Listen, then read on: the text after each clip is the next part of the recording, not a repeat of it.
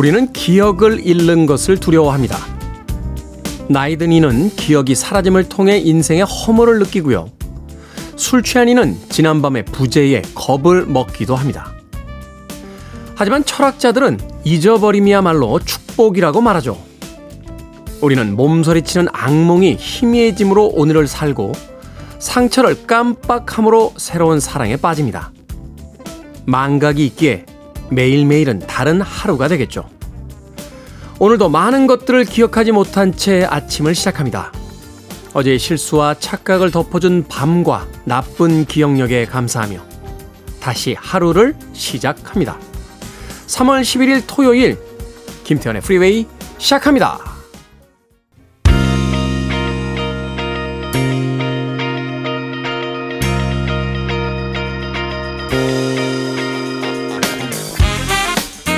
빌보드 키드의 아침 선택 김태훈의 프리웨이 저는 클 태 자 쓰는 태디 김태훈입니다. 자 오늘 첫 번째 곡은 1970년 빌보드 핫백 차트 이번 주 14위에 올라있던 BJ 토마스의 Raindrops Keep Falling on My Head 듣고 왔습니다. 이 음악은 얼마 전에 세상을 떠난 버트 바카락의 음악이었죠. 아카데미 주제가상을 받기도 한 팝 음악계의 명곡으로 기록된 음악입니다. 자, 3월 11일 토요일 시작됐습니다. 1부는 음악만 있는 토요일로 꾸며드립니다. 1960년대, 70년대, 80년대와 90년대, 2000년대까지 이어지는 빌보드 차트의 히트곡들을 모아 모아서 이번 주에 차트의 상위권에 올라있던 음악들을 중심으로 선곡해 드립니다. 자, 2부는요, 북구북구로 꾸며드립니다. 북칼럼니스트 박사씨, 북튜버 이시안씨와 함께 책 한 권을 읽어봅니다. 오늘은 또 어떤 책을 읽어볼지 잠시 후에 만나보겠습니다. 자, 청취자들의 참여 기다립니다. 문자번호 샵 1061, 짧은 문자 50원, 긴 문자 100원, 콩으로는 무료입니다. 여러분은 지금 KBS 2라디오 김태훈의 프리웨이 함께하고 계십니다.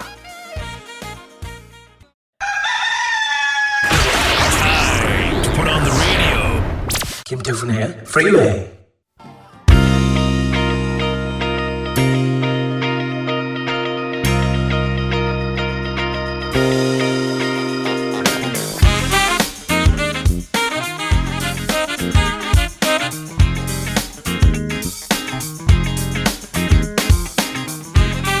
음악만 있는 토요일 세 곡의 노래 이어서 듣고 왔습니다. 1975년도 빌보드 핫백 차트 이번 주 8위에 올라있던 미니 리퍼튼의 Loving You 그리고 77년 같은 차트 3위에 올라있던 케니 놀란의 I Like Dreaming 그리고 80년 역시 빌보드 핫백 차트 이번 주 2위에 올라있던 테리 데사리오와 케이시가 함께한 Yes I'm Ready까지 세 곡의 음악 이어서 듣고 왔습니다. 자, 7433님, 테디, 팝송만 틀어주는 방송인가요? 얼마 전부터 아침형 인간이 되고자 일찍 일어나거든요. 그 덕에 테디랑도 만나고 하루가 상쾌합니다. 하셨습니다. 특이하시네. 원래 저녁형 인간이었다가 아침형 인간이 되고자 하면 피곤해야 되는데 상쾌합니까? 아, 그럼 원래 아침형 인간이셨던 거예요. 네, 그죠? 그런데 어쩔 수 없이 저녁형 인간으로 사신 거죠. 저는 평생을 저녁형 인간으로 살았습니다. 지금도 저녁형 인간입니다. 비록 제가 4시 반가량에 눈을 뜨면서 아침 방송을 진행하고 있습니다만, 그래도 저는 밤이 되면 더 쌩쌩해집니다. 네. 해가 지기 시작하면, 뱀파이어야? 해가 지면 더 이렇게 활기를 띠게 되는, 물론 이제 아침 방송을 하다 보니까, 아, 10시 좀 넘어가면 이제 졸리기 시작해요. 그렇긴 합니다만, 그래도 하는 일을 따져보면 아침 시간에 이제 방송하는 것 이외에는 특별하게 스케줄들을 잘 안 잡고요. 오후 쪽에다 많이 잡는 것 같아요. 어, 아침에 일어났는데 하루가 상쾌하다. 7433님은 아침형 인간으로 밝혀졌습니다. 자, 팝송만 틀어주냐고요? 아, 팝송만 틀어드립니다. 가끔 BTS 음악 틉니다. 예. 팝송으로 보기 때문입니다. 가요의 이제 범주를 벗어났죠. 그죠? 빌보드 차트에서 이제 히트를 성공을 기록하면서 이제 글로벌적인 음악의 위치를 차지했습니다. 그래서 저희는 팝송으로 분류합니다. 싸이의 강남 스타일도 언젠가 한 번은 틀 수 있습니다. 네, 빌보드 차트 2위까지 올라왔었기 때문에 아, 그런 음악들은 저희가 팝송으로 이야기합니다. 아니 왜 가요는 안 틀어줍니까? 하시는 분들 계실 텐데 아, 가요를 틀어주는 방송이 꽤 많잖아요. 예. 좀 차별화 전략을 가져가고 있습니다. 예. 팝 음악도 좋아하시는 분들이 많으니까 또 옛날 팝 음악들 또 최근의 팝 음악들 사실 생각보다 아, 라디오에서 그렇게 든, 들을 수 있는 기회가 많지 않습니다. 음, 그런 음악들 어, 김태현의 프리웨이에서 충분히 즐겨주시길 바라겠습니다. 자, 김용식님 주말에도 좋은 방송 잘 듣고 있습니다. 라고 해주셨습니다. 고맙습니다.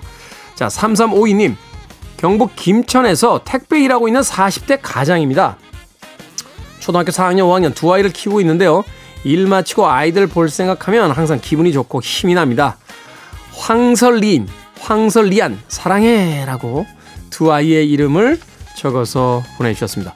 야 성이 특이하네요. 황설씨. 황설, 두자성인 거죠?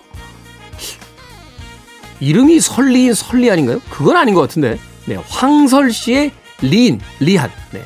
황설리인, 황설리한. 사랑한다고 아빠가 전해달라고.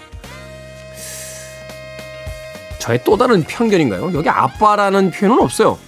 근데 이제 40대 가장입니다. 라고 하니까 또 남자일 거야. 아빠일 거야. 라고 또 이 성평등 시대에 남녀의 어떤 성의 역할이 고정되지 않은 시대에 자꾸 그 옛날식 사고방식을 제가 사연에다가 네, 적용시키고 있는 게 아닌가 하는 생각이 드는군요. 네, 40대 가장으로만 하겠습니다. 네, 뭐 아내분도 40대 가장이 될 수 있는 거니까요. 황설인, 황설리안 사랑한다고 예, 전해달라고 하셨습니다. 자, 음악 듣습니다. 83년도로 갑니다. 이번 주 빌보드 핫백 차트 1위에 올랐군요. 어, 이 음악이 팝 역사의 많은 것들을 바꿔놨죠. 마이클 잭슨의 빌리 진. 그리고 이어지는 곡은 85년도 어, 역시 같은 차트 5위에 올라있던 마돈나의 최전성기를 구가하게 만들었던 Material Girl까지 두 곡의 음악 이어집니다.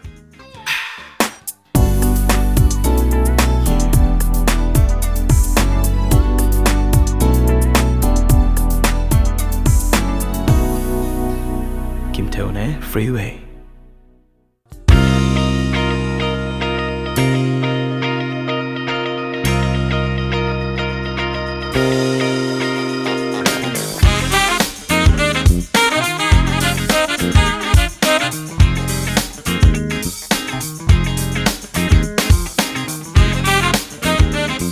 키드의 아침 선택 KBS 2 라디오 김태훈의 프리웨이 음악만 있는 토요일 함께하고 계십니다.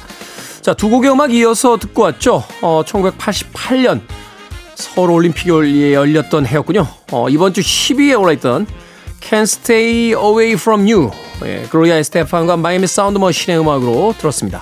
이어진 곡은 94년도 역시 빌보드 핫백 차트 5위에 올라있던 All For One의 So Much In Love까지 두 곡의 음악 이어서 듣고 왔습니다. 권현마님, 저희 집은 가난해서 국민학교밖에 못 나왔습니다. 팝송을 좋아해도 영어를 몰라서 팝송을 외면하다 친구와 둘이서 팝송을 한 단어씩 들리는 대로 가사를 한글로 받아 적어 자주 불렀던 기억이 나네요. 그때 추억이 떠오릅니다. 라고 하셨습니다. 저도 그렇게 불렀어요. 네. 초등학교, 중학교 때 사실은 지금이야 뭐 인터넷을 통해서 이제 팝송의 가사를 아주 쉽게 그 확인해 볼 수 있죠. 예전에 저희 어릴 때는 음반을 사면 간혹 그 음반 안에 이 노랫말을 영어로 이렇게 예, 써준 그 liner note라고 하는데 해설지라고도 부르고요. 예, 그 뒷면에 이렇게 써주는 경우가 있었고 모든 음악이 다 있었던 건 아닙니다. 팝송 가사를 이제 알려면요. 어, 학생 잡지 뒷페이지에 예, 가끔 이제 화제가 되고 있는 팝송의 가사 해석을 해준다거나 아니면 아예 서점에 가서 인기 팝송 뭐 100, 뭐 200 이런 책자가 있었어요. 그게 사실 이제 노래를 부르려고 있었던 책자가 아니고 기타를 연주하기 위해서 그 기타 코드가 적혀 있던 일종의 악보집이었던 거죠. 그 책을 이제 구해서 어, 와서는 이제 가사를 네, 따라 불렀던 그런 기억이 납니다. 근데 그 이전엔 다 방송에서 나오면요. 한글로 받아 적어요. 옛날에 징기스칸인가요? 예? 징, 징, 징기스칸, 에라이더 하나도 안 맞아, 안, 안 맞습디다. 나중에, 나중에 원본 가사들하고 비교해 보니까 하나 근데 그렇게 들렸단 말이죠. 네, 그렇게 팝송 불렀던 세대입니다. 그래도 참 음악이 있으면 아, 굉장히 행복해 했던 그 시절이 떠오르는군요. 권현마님 저하고 비슷한 세대가 아니신가 하는 생각 듭니다. 저도 사실은 방송에선 초등학교 초등학교 하지만 국민학교 나왔습니다. 국민학교. 자, 9349님, 4년째 공시 준비 중인 20대 딸이 있는데 요즘 많이 힘들어 합니다. 뭐라고 응원해줘야 할까요? 라고 하셨습니다. 어떤 아, 극적인 한마디보다요. 그냥 등 몇 번 쓰다듬어 주세요. 이거 괜찮아. 라고 한마디 툭 던져주시는 것만으로 충분한 위로가 되지 않을까 하는 생각이 듭니다. 9349님, 힘든 시간을 보내고 있는 그 따님, 꼭 좋은 결과 있었으면 좋겠네요. 자, 1996년도로 갑니다. 빌보드 핫백 차트 이번 주 13위에 올라있던 스매싱 펑킨스의 1979 그리고 2005년 역시 같은 차트 7위에 올랐던 켈리 클락슨의 Since You've Been Gone까지 두 곡의 음악 이어서 전해드립니다. You're listening to one of the best radio stations around. You're listening to 김태훈의 Freeway. My lover's got humor.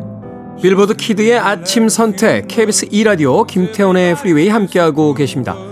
1부 끝곡은 2015년 빌보드 핫백 차트 이번 주 6위에 올라있던 호세어의 Take Me to Church 듣습니다. 저는 잠시 후 2부에서 뵙겠습니다.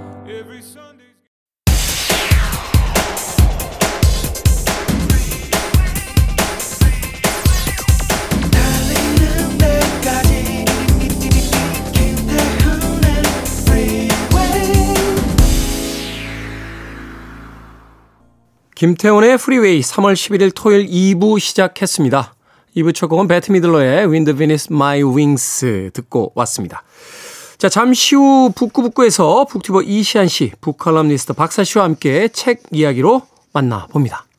I want it. I need it. I'm desperate for it. Okay, let's do it. 김태훈의 Freeway.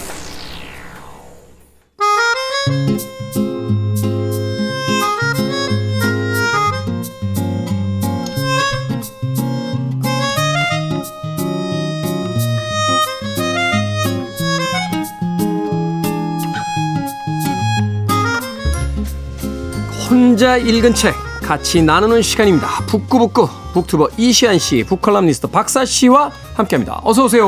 네, 안녕하세요. 자, 가브리엘 가르시아 마르케스. 뭐 이름만으로도 벌써 거장의 풍모가. 예, 가브리엘 가르시아 마르케스. 저희 대학, 대학 다닐 때 하여튼 네. 가브리엘 가르시아 마르케스는 한 번은 꼭 읽어야 되는. 예, 그래서 한 번은 읽었던 기억이 나요.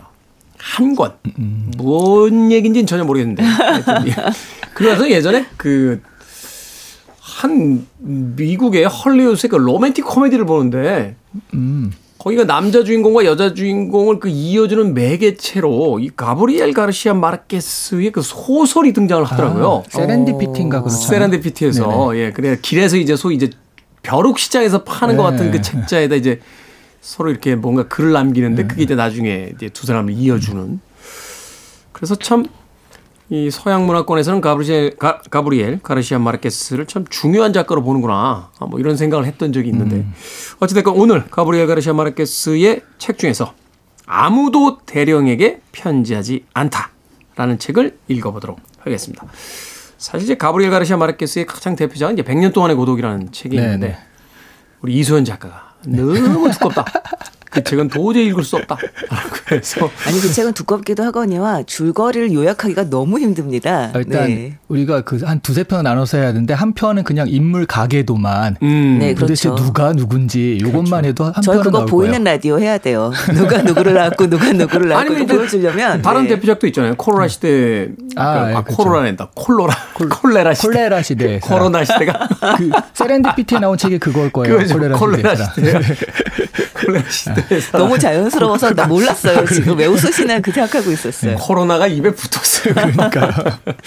자, 하지만 오늘 우리가 읽어볼 책은 아무도 대령에게 편지하지 않다 라는 책입니다. 자, 일단 그 전에 마르케스라는 작가 어떤 작가인지 먼저 이시안 씨께서 좀 소개를 해 주시죠. 네, 콜롬비아 사람이에요. 1927년에 콜롬비아 북부 지방에서 태어났는데요. 10명의 형제 중 둘째입니다. 네. 근데 워낙에 가난했던 집안 사정 때문에 그 어렸을 때부터 외 조부모에 의해서 길러졌어요. 그 콜롬비아 내전에 참전했던 외할아버지가 그래서 이 그 얘를 앉혀놓고 이제 뭐 전쟁 영웅 군인에 대한 이야기를 많이 했다고 그럽니다. 네. 그 외할아버지를 모델로 만든 소설이 오늘 보는 아무도 대령에 편지하지 않는다 않다 이거예요. 잠시 후에 뭐 책 내용을 알아보면은 이제 더 실감을 하겠습니다만 왜 할아버지는 굉장히 정성스럽게 이야기를 해주셨는데 예, 작가는 별로 그렇게 작가는 별로 그렇게 어, 그렇죠, 그렇죠. 경건하게 받아들인 것 같지는 않아요. 내용을 불쌍한 보면. 할아버지 뭐 이렇게. 네. 중학교 시절 잡지 청춘의 시를 기고하긴 했는데 그런데 이제 학비를 스스로 벌어야 되기 때문에 사실은 거기에 이제 전용을 못 하고요. 보고타 수도 보고타로 가서 어 거기서 콜롬비아 대학 법률 공부를 시작을 해요. 네. 참 소설가 중에 법률 공부하다 그만둔 사람이 많죠. 의외로 의외로 그러니까. 이 법대 다니다가 그만두고 소설 뭐 정치 이런 거 하신 분들 꽤 많아요. 네. 네. 법대가 의외로 좀 들어가기 만만한가요? 왜 그렇죠? 뉴턴도 원래 법대 출신이잖아요. 그게 아니라 아마 네. 그 당시에 이제 유럽 아무래도 콜롬비아도 유럽 영향을 좀 받았을 테니까 음. 그 유럽 사람들의 주로 이제 가던 데가 이제 명문 자재 이러면 되게 이제 법대 쪽으로 이렇게 선호했던 게 좀 있는 것 같아요. 어, 요즘으로 치면 그 인문학부 정도로 생각을 해야 되겠네요. 그런 것 같아요. 그 당시만 해도 지금처럼 이렇게 예, 뭐 과들이 많지는 음, 않았기 때문에 아마도 뭐 인문학부를 대표하는 뭐 과가 아니었나 하는 또 생각을 해봅니다. 예. 어쨌든 법학부를 다 마치지 못하고 그만두고요. 신문 기자로 사회생활을 시작을 합니다. 그리고 1954년에 특파원으로 로마에 가서 어, 본국의 정치적 부패와 혼란을 비판하는 칼럼을 쓰, 쓰게 되거든요. 네. 그것을 계기로 이제 파리나 뉴욕 등을 떠도는 생활을 하게 되죠. 음. 1955년에 마르켓은 공산당에 입당을 했고 적극적인 정치 활동을 펼치기도 했습니다. 1959년에 쿠바 혁명이 있었고요. 쿠바에서 일어난 사건을 전문적으로 다룬 뉴스 통신사 프렌사 라티나 예, 줄여서 이제 프렐라라고 하거든요. 네. 여기에 합류를 하면서 본격적으로 정치 저널리즘을 펼치기 시작을 해요. 근데 그 이 사이에도 경제적 어려움이 좀 있었거든요. 1967년에 100년 동안의 고독 출간으로 인생이 바뀌게 되죠. 예. 그리고 책 정말. 네. 예. 마르케스는 뭐 남미의 역사, 토착신화, 마술, 미신, 민담 등을 소설의 주요 모티브로 삼으면서 이른바 남미의 마술적 사실주의를 대표하는 작가로 자리매김을 하게 됐고요.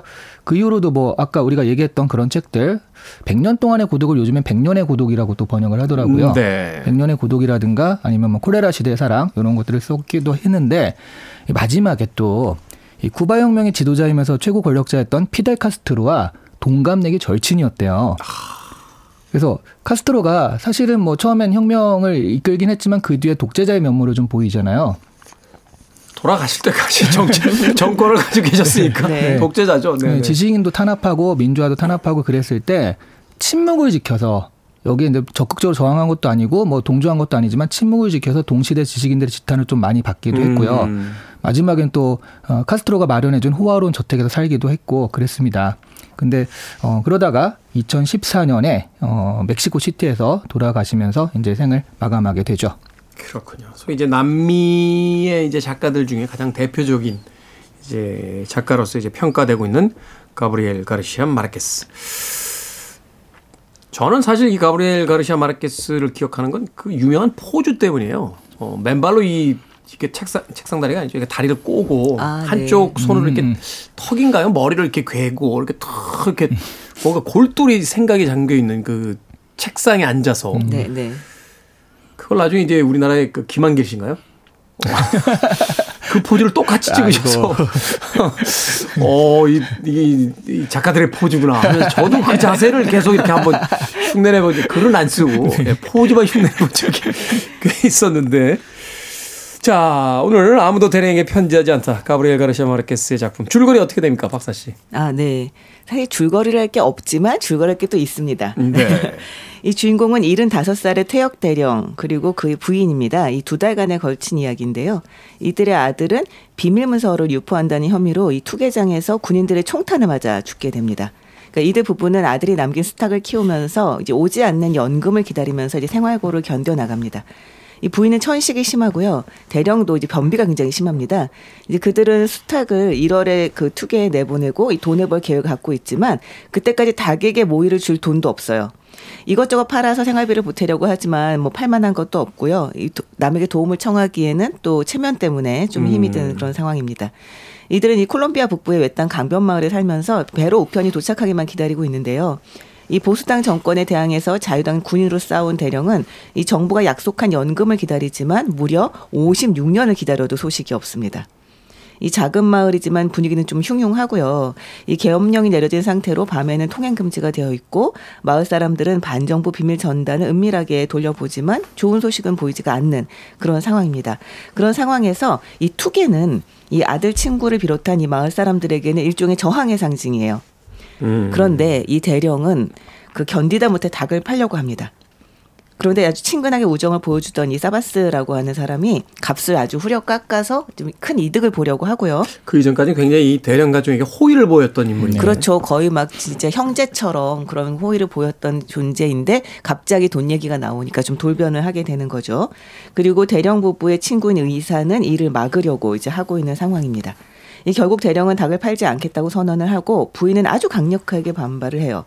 그럼 우리는 뭘 먹죠? 라고 질문을 하니까 대령은 아주 강력한 한 단어를 말하면서 자신이 더럽혀지지 않았고 솔직하고 무적이라고 느낌, 느낀다. 라고 얘기를 합니다.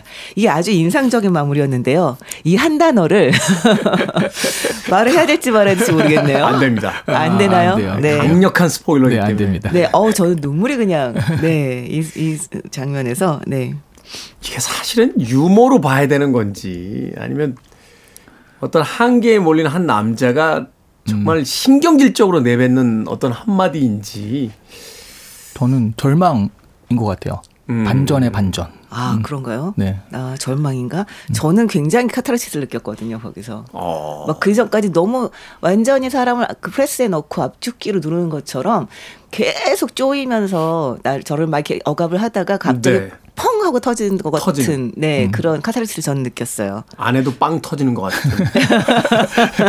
화가 터지는 건지 웃음이 터지는 건지 모르겠으나 네, 네. 우리는 뭘 먹고 살죠? 라고 했더니 근데 제가 그 절망이라고 본 거는 약간 네. 반전. 처음에 닭을 팔 수밖에 없는 상황이 계속 되잖아요. 네. 팔겠구나 했는데 마지막에 난 안 팔아.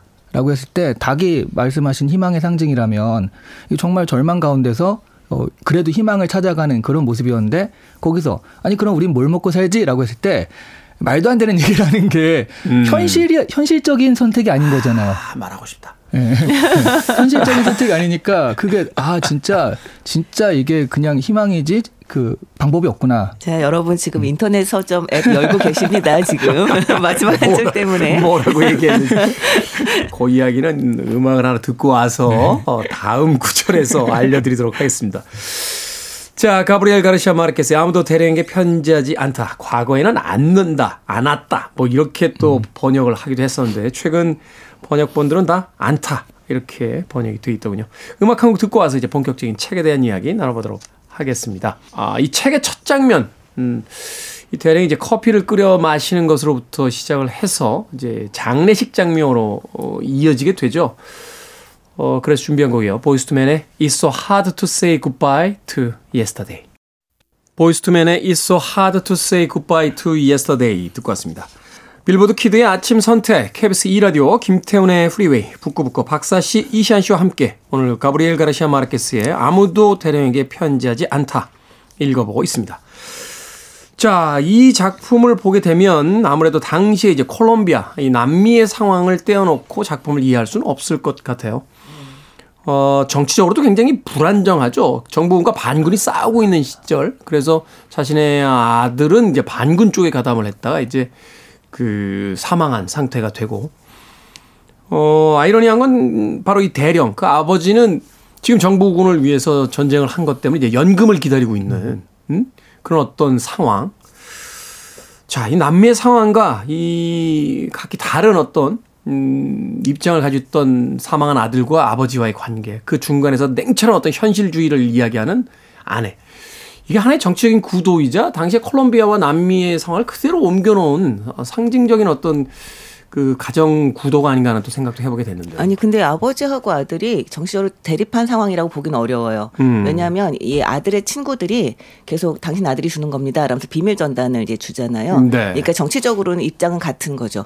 그러니까 당시 콜롬비아 상황이라고 하는 게 너무 복잡했기 때문에 뭐 정, 이게 보기에는 이 정부 연금을 기다리고 있는 아버지하고 이 아들이 입장이 달라 보이지만 사실은 같은 입장인 거죠. 네.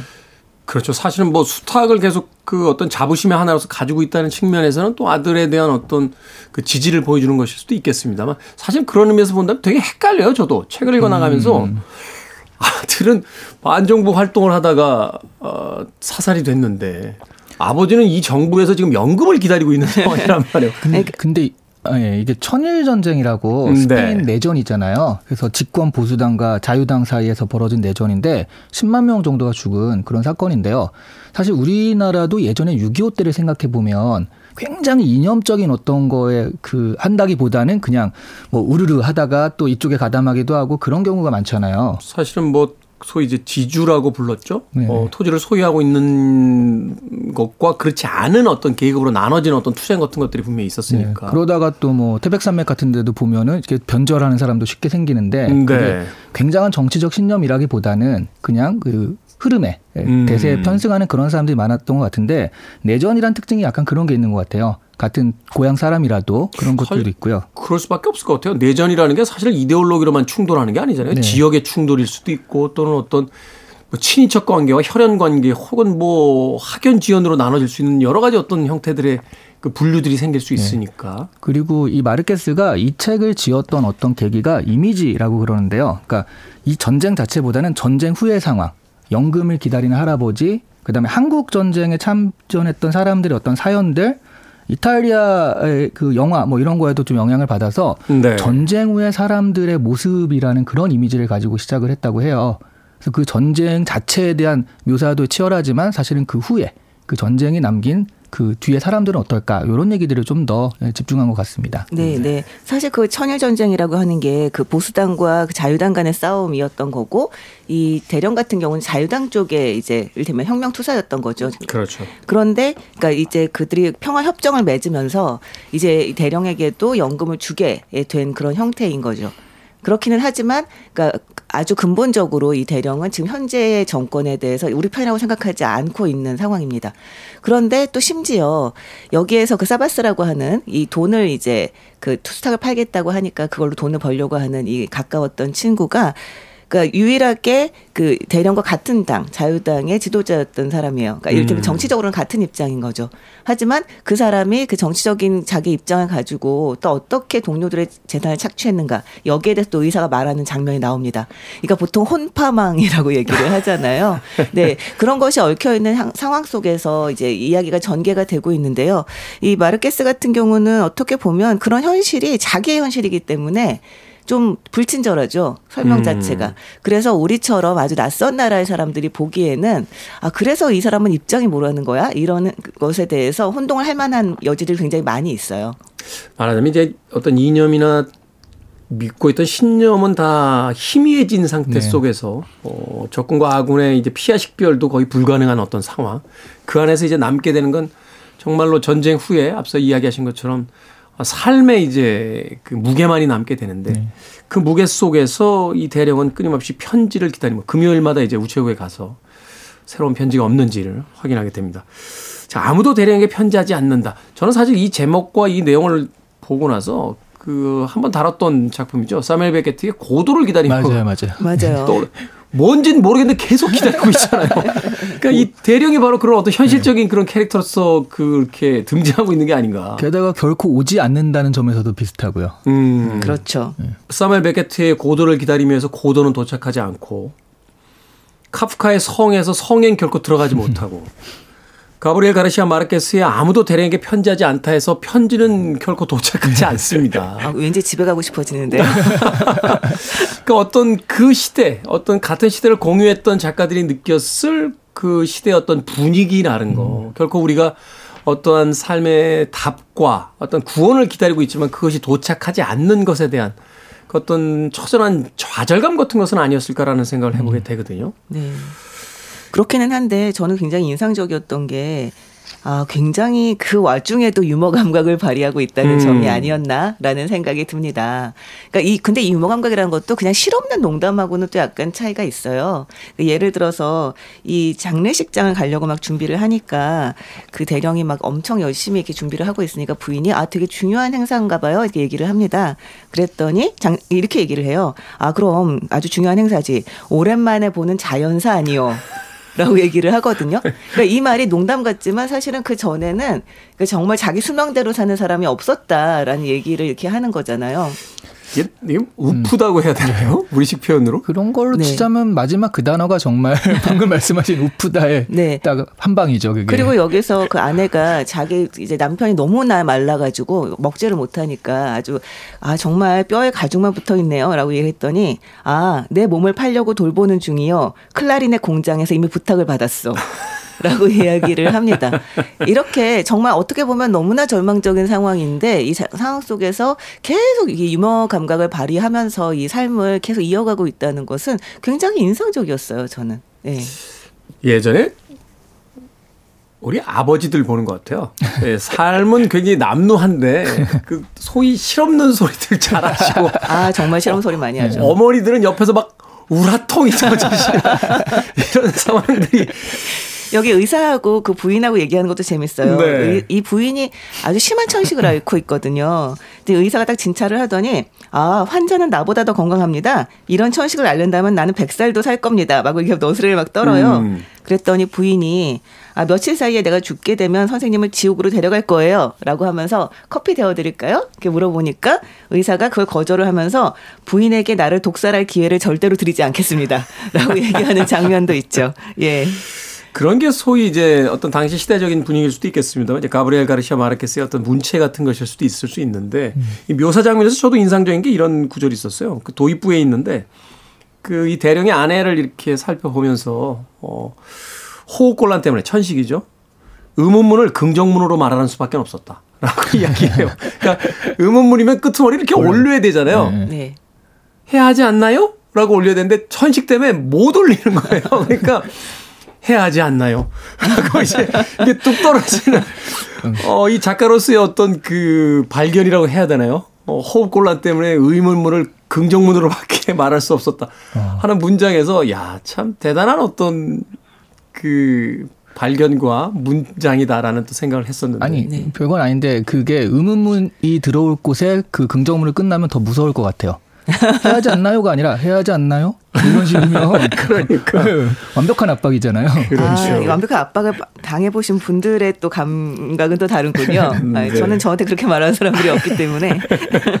아니 여기 그 우체국 직원도 그렇잖아요. 네. 어, 편지가 온 것이 없냐고 계속 추궁을 하니까 분명히 올, 올 것이다. 라고 하니까 분명하고 확실하게 도착하는 건 죽음밖에 없다. 아, 라고 하면서 근데 사실 저는 그 부분이 굉장히 철학적인 이야기이기도 하고 농담이라고 보기엔 되게 철학적인 이야기인데요. 저는 그 부분 그 생각이 들었어요. 이 아까 말씀하셨을 때 이 편지가 도착하지 않는 것을 이를테면 고도가 오지 않는 것 혹은 뭐 성에 들어가지 못하는 것에 이제 비유를 하셨었는데 저는 저이 부분 보면서 이 물론 연금을 이야기하는 거기는 하지만 이 사는 게 힘든 이 늙은 노부부에게는 죽음조차도 쉽게 오지 않는구나. 음. 그러니까 정말 이 주- 그 견뎌야 할 시간이 끝나지 않는 거죠. 이들은 이 남은 생애를 이제 보내야 되는데 이 남은 생애 자체가 얼마 남지도 않았잖아요. 근데 죽음조차도 쉽게 오지 않기 때문에 매일 하루하루의 끼니를 걱정을 해야 되는 상황인 거잖아요. 그래서 여기 분명 확실하게 도착하는 유일한 것은 죽음뿐입니다라고 하는 말이 저한테는 비유라기보다는 네. 오히려 되게 처절한 사실 확인 같다는 느낌을 좀 받았습니다. 네. 그렇군요. 사실은 어떤 의미에서 뭐 최근에 그런 이야기도 하잖아요. 어, 오래 사는 것이 축복이 아닐 수도 있는 시대가 오고 있다라는 이야기를 하게 되는데 네. 바로 이 두 노부부의 삶 자체가 아, 바로 그런 이야기를 또 담고 있기도 합니다. 자, 이 노부부 어, 단지 생활비 때문에 이 편지를 기다리고 있는 걸까요? 사실은 이제 연금과 아, 그 연금을 지급받는 이제 편지가 이 노 대령에게 아, 의미하는 것이 분명히 있을 거예요. 그것이 아마도 이 가브리엘 가르시아 마르케스가 또 전하고자 했던 주제 중에 하나가 되지 않을까 하는 또 생각이 드는데. 그뭐 누구나 알 수 있듯이 일종의 희망이죠. 이 노부부의 음. 희망인데 저는 이 희망이 두 가지로 오는 것 같아요. 그러니까 이 편지, 그러니까 연금을 이제 주겠다라는 편지인 거죠. 이 연금을 주겠다는 편지와 수탁. 근데 연금을 주겠다는 이 편지는 외부로부터 주어지는 희망. 아 이렇게 살다 보면 이렇게 할 수도 있다. 그리고 수탉은 사실은 수탉을 키워가지고 싸움판에 내보내서 그걸로 돈을 벌겠다는 거니까 내가 만들어가는 희망. 음. 근데 지금 수탉도 안 되고 이것도 안 되고 있는 상황 인 거라서 좀 편지 같은 경우에는 사실은 수탉은 아 이거 진짜 잘하면은 될 수도 있겠다가 우리가 살짝 또 희망이 들기도 하잖아요. 네. 근데 이 편지는 절대 안 올 것 같잖아요. 제목에서 이미 얘기해야지. 절대 안 한다고. 그래서 사실 어떤 우리가 희망을 찾아갈 때는 우리 내부로부터의 어떤 것들을 해야지 외부로부터 이런 희망은 정말 오지 않겠구나라는 그런 느낌의 저는 편지였거든요. 네. 그리고 저는 한편 드는 생각이 뭐냐면 단순하게 돈이 아니라 이 자신의 존재를 인정받는 과정인 거죠. 네. 이분은 자기의 청춘을 바쳐서 젊은 시절을 다 바쳐 혁명군으로 활동을 했었고 그리고 자신이 그 지금까지 대령우라고 불릴 정도로 자신의 아이덴티티 자체가 군인인데 연금이 오지 않는다는 얘기는 뭐냐면 자기의 모든 성과, 자기의 모든 존재가 부정당한다는 거거든요. 자신의 가장 빛나는 과거가 부정당하고 있다는 거죠. 지금. 그렇죠, 그렇죠. 이 사람이 군인이라는 걸 지금 아무도 기억하지 못하고 있다는 거잖아요. 마을 사람들이 대령이라고 부를 뿐이지. 그러니까 이 연금이 도착한다는 것은 생활비도 생활비지만 내가 했던 그 정말 젊은 시절 불살랐던 자기의 그런 모든 것들이 인정받는다는 그거 그그 의미가 이 대령에게 또 컸던 것이 아닌가라는 생각도 듭니다. 그 부분이 가장 좀 처절하게 느껴지는 부분이었어요. 이 대령은 어떻게 보면 굉장히 무기력하잖아요. 네. 젊은 날에 한때 자신이 믿었던 신념과 그 행위가 자신을 구원해 줄 거라고 믿고 그 구원은 외부로부터 오는 것으로서 이제 되어 있는 거죠. 물론 자신의 행위가 밑바탕이 된 구원이긴 합니다만.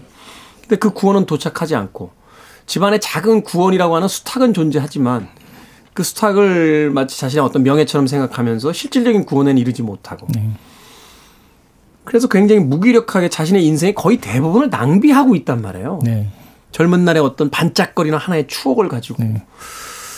그런 면에서 이 가브리엘 가르시아 마르케스가 사실은 어느 한 시대를 쳐다보는 데 있어서 어좀 조소하듯이 그 시대를 바라봤던 것은 아닐까 하는 또 생각도 해보게 됩니다.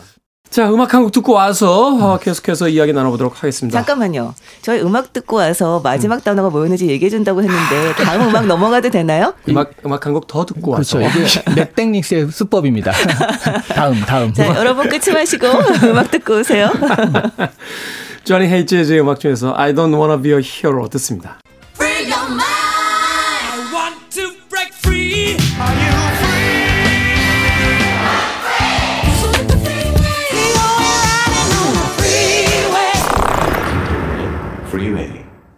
빌보드 키드의 아침 선택, 김태훈의 프리웨이, 북칼럼니스트 박사씨, 북튜버 이시안 씨와 함께 북구북구 함께하고 있습니다.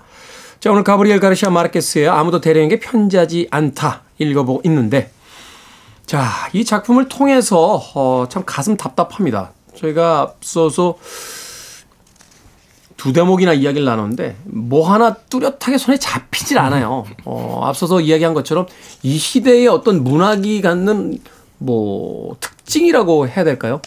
무엇인가 열심히 세상에 구하고 있는데 세상은 답을 주지 않습니다. 그런 의미에서 이 아무도 대령에게 편지하지 않다가 지금 시대에도 뭔가 남겨주는 이야기가 있다면 어떤 것들이 있을까요? 근데 사실 이게 당시의 남미의 정치 상황이나 뭐 이런 것들 사실 우리가 이해하기도 어렵고 전후의 상황도 지금에 와선 안 와닿잖아요. 사실 당시의 상황으로만 본다라면 쿠바만이 유일하게 혁명에 성공한 음, 그렇죠. 네. 그런 나라가 되고 나머지 남미들은 잠깐 이렇게 뭐 혁명 쪽으로 돌아섰다가도 다시 이제 그 무력화되는 네. 좀 좌절의 역사가 굉장히 길었던 시간이잖아요. 네. 그래서 지금의 우리한테 어떤 의미를 찾는다라고 하면 그걸 빼고 보면 저는 뭐가 남냐면 되게 현실적인 아내와 뜬구름 잡는 얘기하는 그 남편. 남편 요거의 요 사이가 아 참 이렇게 말하자면 이 계속 체면을 따져요. 음, 근데 이 현실적인 와이프도 체면을 따집니다. 음, 그런 장면 있잖아요. 그러니까 남들한테 우리가 먹을 거를 먹고 있다는 거 보여주기 위해서 돌멩이를 넣고 냄비에 돌멩이를 넣고 끓이는 장면들. 이 체면을 따지는 이런 것들이 계속 남아 있는 것, 그 현실적인 선택과 이상적인 선택, 이상적이라기보다는 좀그 현실적이지 않은 그런 선택들 사이에서 사실 지금도 우리가 계속 방황하는 갈등하는 모습이 그런 것이 아닐까 하는 생각이 들거든요. 뭐 주- 물론 과하게 읽었을 수도 있겠습니다만 그 두 노 부부의 사이에서 결국 세상을 떠난 건 아들이란 말이에요. 네. 어, 그리고 이 책의 이제 첫 장면도 사실은 장례식으로 어, 시작이 되고 있고 결국은 어떤 이념과 그 무기력한 현실 속에서 젊은이들이 계속 희생됐던 것들에 대한 어떤 어, 조서 같은 느낌 같은 것이 전 좀 읽혀졌었어요. 네. 그래서 오히려 나이가 들수록 현명해져야 되는데 그 현명하게만 생각됐던 그 노 부부가 우화적인 어떤 만담을 서로 나누고 있을 때 어떤 그 무기력함 같은 것들. 그렇기는 한데 저는 굉장히 인상적인 대화 중에 하나 그거잖아요. 그 부인이 그런 얘기를 하잖아요. 아들이 죽고 난 뒤에 우리는 정말 고아가 되었다. 라고 하는 얘기가 나오잖아요. 네. 그러니까 이제 부모와 자식의 가- 관계가 그 안에서는 전복이 되어 전복이 있는 되죠. 거죠. 또 부모를 잃은 아- 아이인 것처럼 이제 살고 있는 거잖아요. 근데 저는 여기에서 편지도 오지 않고 뭐 혁명도 성공하지 않고 이 수탉의 투기는 아직 이루어지지 않았지만 그럼에도 불구하고 이게 굉장히 희망적이라는 생각이 들었던 장면이 두 장면이 있었어요. 이 하나가 이 앞서서 그 뭐 수탉이 이제 정의 상징으로 말을 했는데 그 대령이 그 자기 아들의 친구에게 수탉을 딱 받아서 안는 장면이 나옵니다. 근데 거기서 이런 얘기를 해요. 수탉의 뜨겁고 강한 고동이 그를 몸서리치게 했기 때문이다.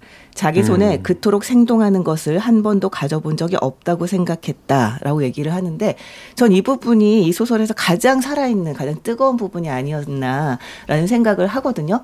그러니까 정말 상황 자체는 너무나 열악하고 희망은 없고 그리고 이제 죽음조차도 오지 않는 이 상황 속에서 정말 가장 뜨겁고 살아있는 것은 바로 현재 이 순간인 거죠. 네.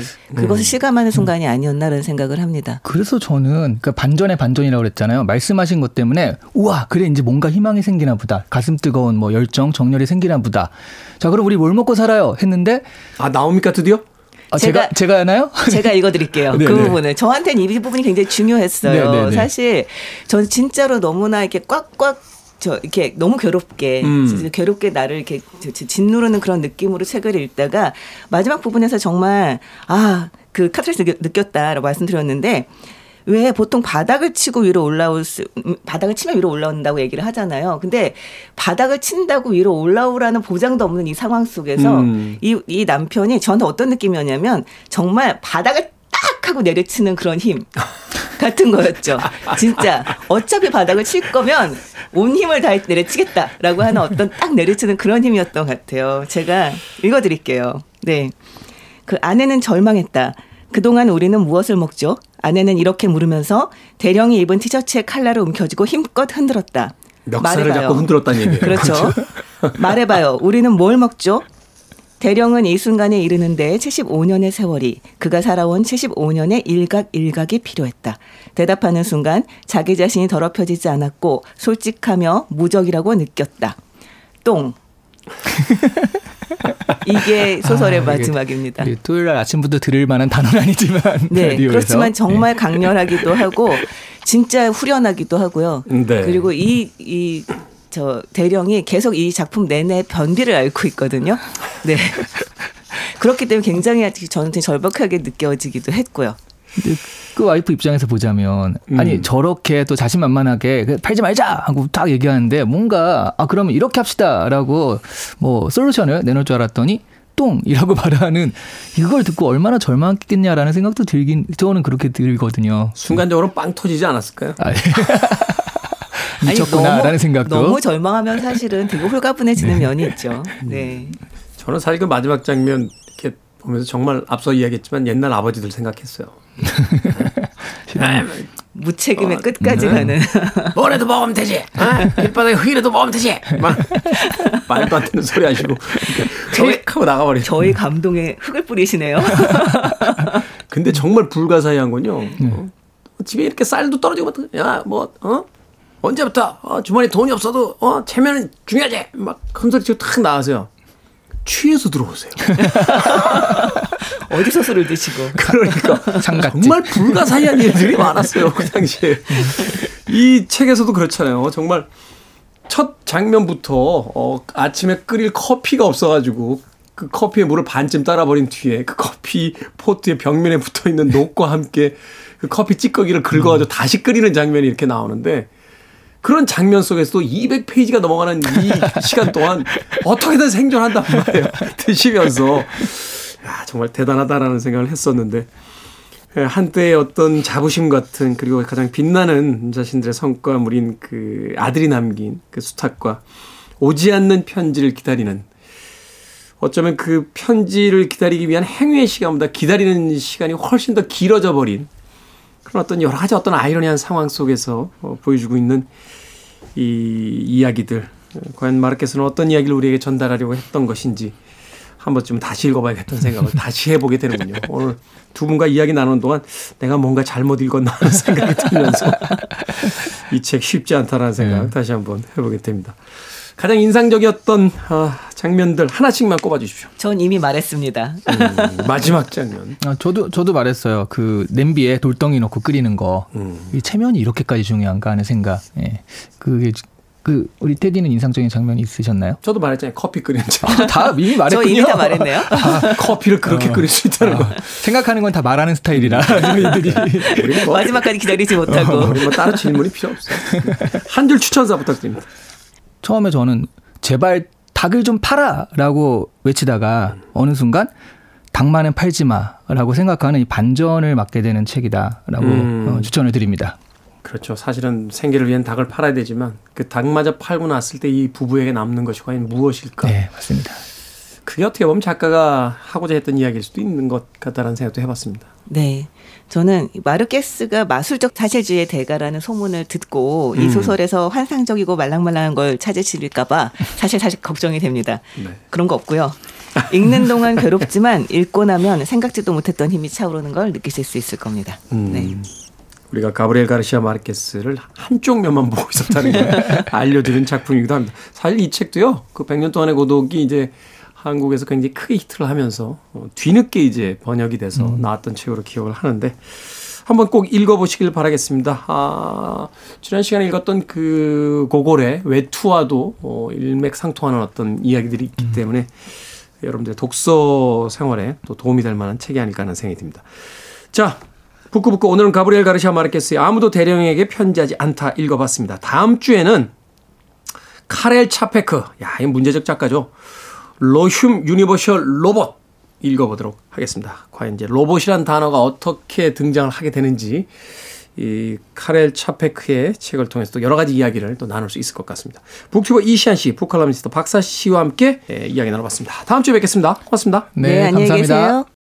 계세요. It's a long road. 자, 음악 한 곡 듣고 오겠습니다. 댄 힐의 곡 중에서 It's a Long Road.